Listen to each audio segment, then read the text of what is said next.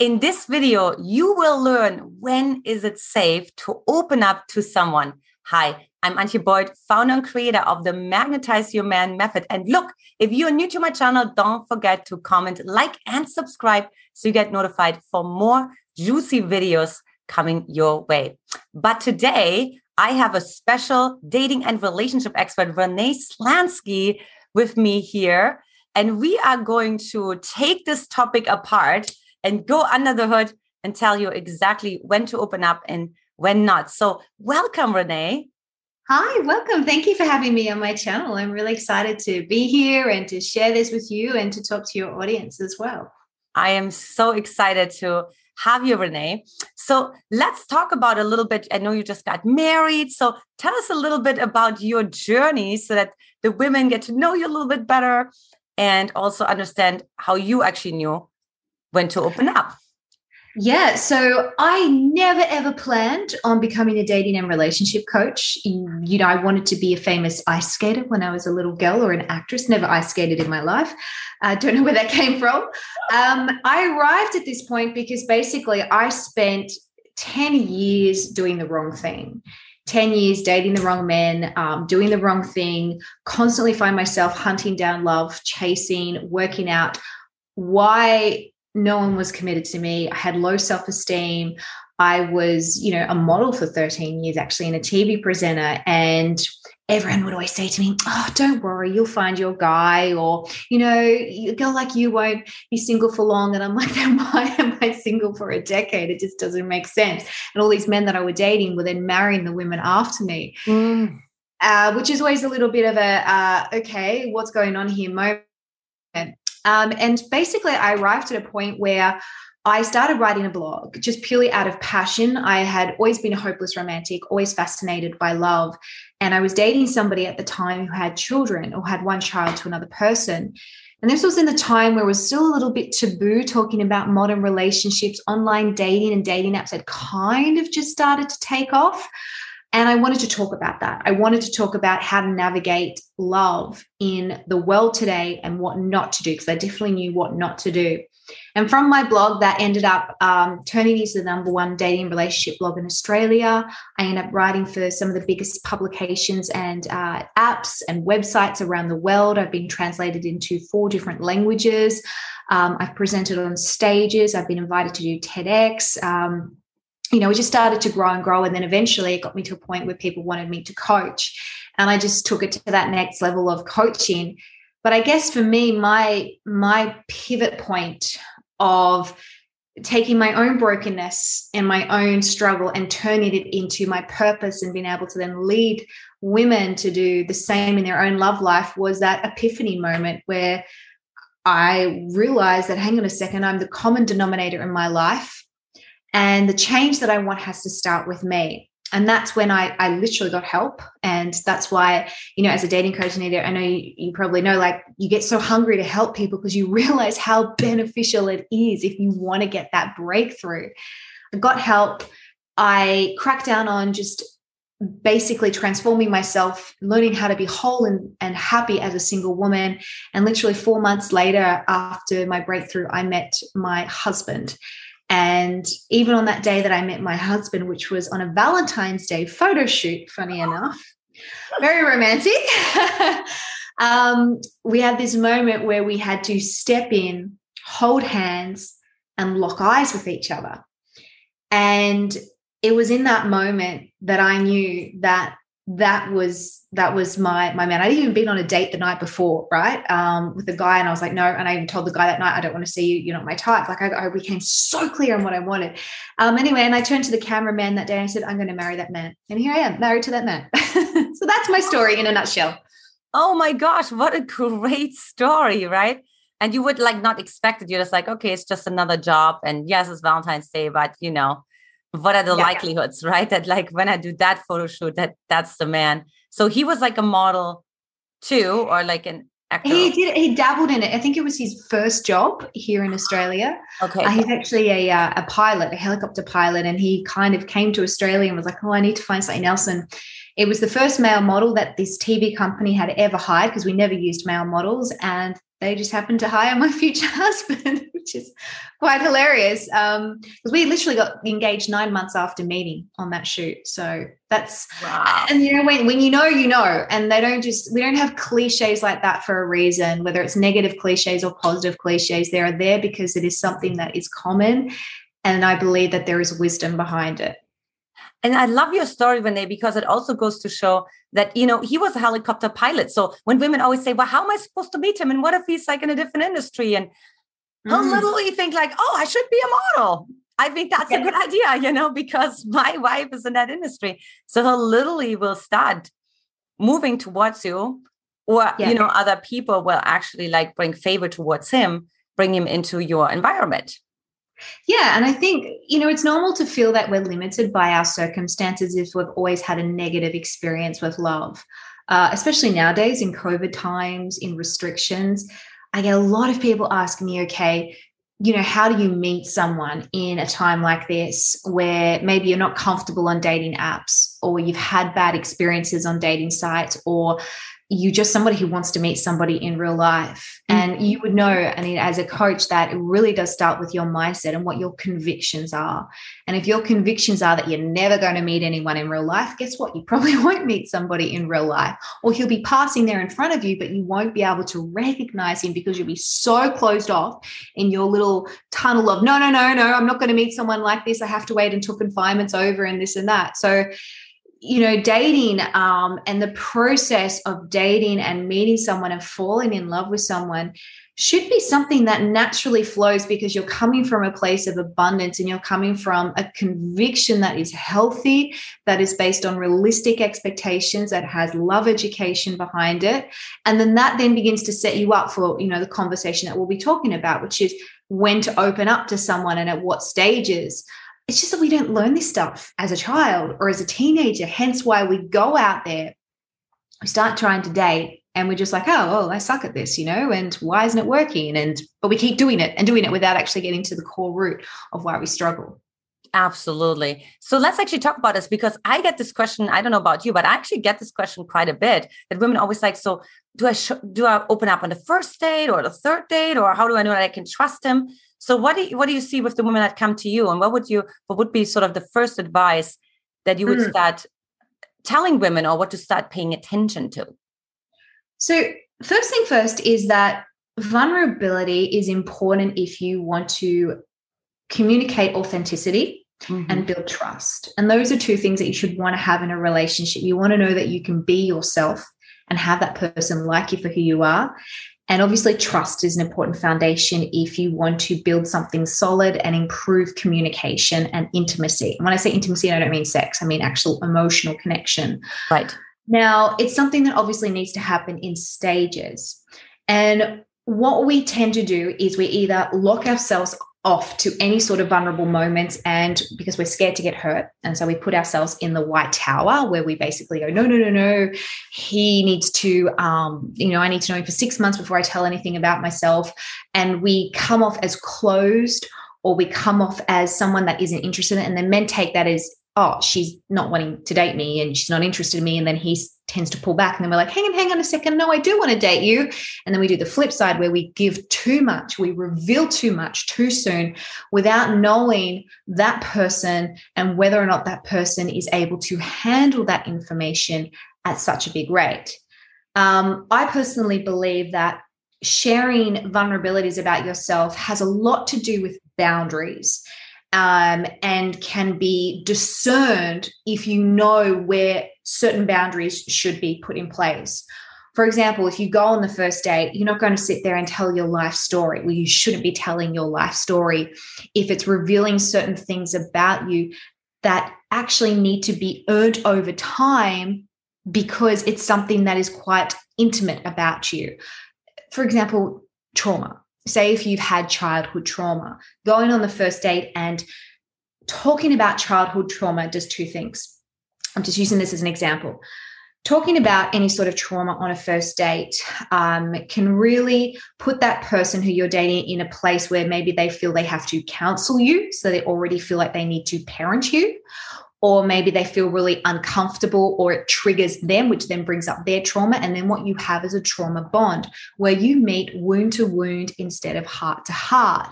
And then they share their trauma uh, story, you share your trauma story, and you think, oh, we're meant to be, we're meant to connect because we've both gone through this pain together. I think it's okay to have gone through something that you both can relate to. However, it shouldn't be the bonding reason why you actually continue that relationship. The healing after the trauma should be the bonding reason, not the actual trauma themselves. Mm. And I see a lot of women going out there going, Yeah, well, he's gone through a hard time. And so I can help him because I've gone through a hard time. And then she turns into the rescuer or he turns into the rescuer. And it becomes a really unhealthy relationship. Now, the other thing that can obviously happen is you just totally turn that person off. And then you feel, well, I just revealed all this stuff about me and now he doesn't want to hear from me anymore. And then you shut yourself away again. Mm-hmm. So you can mm-hmm. understand why it's something that needs to happen in stages um, where you're learning about the other person's character in order to understand how much can they handle about you and at what time. And, and, you know, let's go a little bit into that because that women understand more why a man would be shut off. So that what what actually happens mm. on the male side. Mm. That you know that it's not like oh she's annoying or anything like that. Like what actually yeah. happens to his nervous system and to his emotions. So men, for starters, uh, speak like thirteen thousand less words than us. So, therefore, they process uh, less words than us, and their way of processing emotions in their brain is actually quite different to how we process emotions in our brain. For example, when a female goes through puberty, there's a certain part of our brain that actually takes emotions and turns it into words. There is a little, uh, I guess, a little track, you want to call it, or a little path that develops in your brain that makes it happen automatically. Hence, why women are great at talking about how we feel. Okay, we're happy to have a gaggle to our girlfriends about how we feel. Men don't do the same. And the reason why, it's not because they're doing it on purpose, it's literally because that same growth pattern doesn't exist for them. Mm-hmm. It doesn't happen. Men literally have to learn and build that path within their brain themselves to know how to actually take feelings and verbalize them. And even when they do verbalize them, it's still 13,000 less words than us on a daily basis. So if you're coming to him with like this uh, spill of everything you're feeling and everything like that, you're basically filling up his little emotional and verbal bucket way too soon before he's had a chance to really get to know you, feel attracted to you, understand what he wants to feel on the second date, third date. And you've put this responsibility in front of him without him even realizing if he wants it. And also, it wasn't his reason why he went on the first date in the first place. People don't go on first dates to be to counsel someone or be counseled. They go on a first date because we want to have fun. We want to see if we're attractive. We want to actually, you know, see if I like this person. Do they make me laugh? Do they? Is she someone who challenges me in a positive way, not someone who actually comes and just goes Bleh. And I've done that. I've so done that in the past. I've even cried to guys on the first date about my exes, you know. So it's something that it's not necessarily him rejecting you because of what you're sharing um, because of your trauma or your your thoughts it's more him responding to the expectation that he had placed on the date and his own natural masculine brain and desire going hang on a second this doesn't add up to what i originally wanted Mm-hmm. Yeah, exactly. You know, and I I was in that I was guilty of that too. I had actually one male coach that I worked with, and he literally just taught me how to have superficial conversation, like just have like light conversations that we're yeah. not talking about massive traumas because yeah, the men were running for the hills, right? So what is something that a woman, what's sort of like an example of a middle stage, right? Where a woman is like, you know, this is something I could sort of share and begin to say, so it, that it shows vulnerability, especially for the women mm-hmm. who are masculine, driven, independent, and they're really like, hey, allow the men to feel like a man, right? Mm-hmm. So what would be what would be like a good first step for those yes. I think, you know, if a conversation flows between a first date, say, for example, you are divorced and the conversation might come up, well, why did your marriage break down? Which I think is pretty normal. You don't need to give them a three page essay on why your marriage broke down. Um, there are certain things that I would definitely have guidelines around that. For example, don't go and start disrespecting your ex husband in front of this new date. Um, it's not necessary and it's not really going to make you come across as a woman who uh, knows how to separate the past from the present and the past from men in general. Um, the other thing is, is that you know you may reveal certain things about it like oh look we we split because we just ended up outgrowing each other. Try to summarize rather than go into point by point. And then if he starts to go oh you know i'm the same with my ex-wife we outgrew each other she didn't support my career that leads to more natural conversation see where it goes. The only thing is is that as it starts to progress depending on who you're dating and your own personality type, it can become really easy to get into really deep conversation mm. too soon. Yes. Um, and then we bond, right? That is something that needs to be saved over time. So, what you need to do is if you realize that, hang on a second, this is getting deep too soon because you feel comfortable with each other and you feel like, oh, yeah, like we could just keep talking about this for hours, try and pattern interrupt. And pattern interrupt is basically going, uh, would you like another drink? Or I'm just going to go to the toilet or changing conversation. And that could be something as, well, look, I made a rule that I'm not going to talk about my ex husband tonight. So why don't you tell me more about, um, you know, your profile? You mentioned that you wanted to go to the Bahamas. Like, have you seen the swimming pigs over there? You know, something like that. Mm-hmm. Guard yourself with tidbits about that person or things that you want to know about that person before you go on a date so that you don't find yourself going, oh crap, I'm in this situation. How do I get out of it? It's kind of like, no, okay, I remember that. Okay, that's one of my kind of my lifelines that I can quickly pull into this conversation to get back on track. Mm-hmm. That's so interesting. You were reading my mind because I was thinking about state change because I was feeling when, even like when in the moment a man is not going to f- notice how heavy it actually feels, but yeah. then when he leaves, he'll be like, oh, I kind of feel like a little down now. Like, like I want to cry, you know? And it's like, okay, yeah. is that the connotation you want to have versus, you know, just like something like, hey, mm-hmm. if you were an mm-hmm. animal, what would you be and why? I know people always love when I tell them that, but it works, you know, just it does. And, and, that's what you want to do. You want to keep the mood lifted. Another good thing to do is look for body language. If you notice that his body language is like kind of retracting, he's getting fidgety because you're talking, talking, talking, that is an education that you need to change subject mm. for something lighter. And how about um, what's your approach of like women actually making sure that they stay in their bodies? Because one philosophy I have when a woman just keeps talking, especially if she doesn't even notice that the man is no longer paying attention, like what is what can she do to just actually bring herself back into the presence, except of course stop talking? Yeah, well, I think that the first thing to do is always come back to your senses because your senses are what grounds you in the present. So, um, you know, talking, talking, talking, are you making eye contact? Or are you looking at him or looking at how he's acting? Instantly having some sort of visual um, sensory pulls you back into the moment right then and there, which will give you direction of how he's responding to what it is that you're saying. Again, if he's eyes are glazed over, if he's fidgeting, if he's on his phone, if he's looking for an escape, you've got your answer that, you know, you've been talking too much and it's time to actually ask him questions and allow him to lead the conversation. Um, touching something also grounds you in the moment as well. Um, but hearing then just going okay what sound going to hear right now? Um, you know it can also be something to help bring you back in the the um, present you know obviously taste what i taste in my mouth. But more than anything when you're in that moment i think visually looking at him and his response will give you an indication have you said too much? Do you need to stop now? And um, is it time to actually listen rather than speak Mm-hmm. Yeah, totally. What about if it's the other way around? So when we talk about vulnerability, sometimes it can feel vulnerable if the man talks too much and we don't want to we don't want to interrupt, we don't want to rock the boat, but yet that's actually mm-hmm. being vulnerable. Like what should a woman do then? What do you recommend? Yeah, so vulnerability is obviously about giving a safe space for someone to be themselves and to reveal certain parts of themselves. Mm-hmm. And that involves active listening. And active listening is basically acknowledging what they're saying. For example, if he's saying something, nodding your head, making eye contact, repeating back to him what it is that you've heard to show that you are actively listening, and then asking specific questions.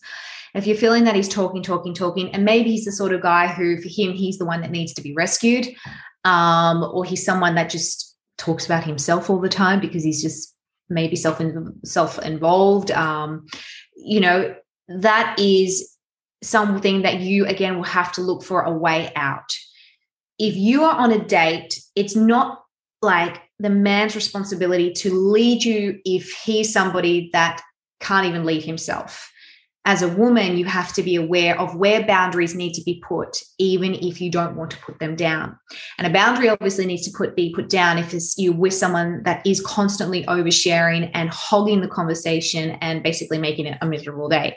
And that might be something as simple as I hate to interrupt you, but I really need to go to the toilet right now. Okay. Getting up, removing yourself, toilet's always a good excuse because it actually means that your energy can recuperate itself within the toilet. Yes. have a few moments to breathe. Um, look, in worst case scenarios, text your girlfriend and say, look, you need to call me in five minutes. I need to get out of this date. If you're feeling uncomfortable, okay, let's not be ashamed to actually call on lifelines if we need to.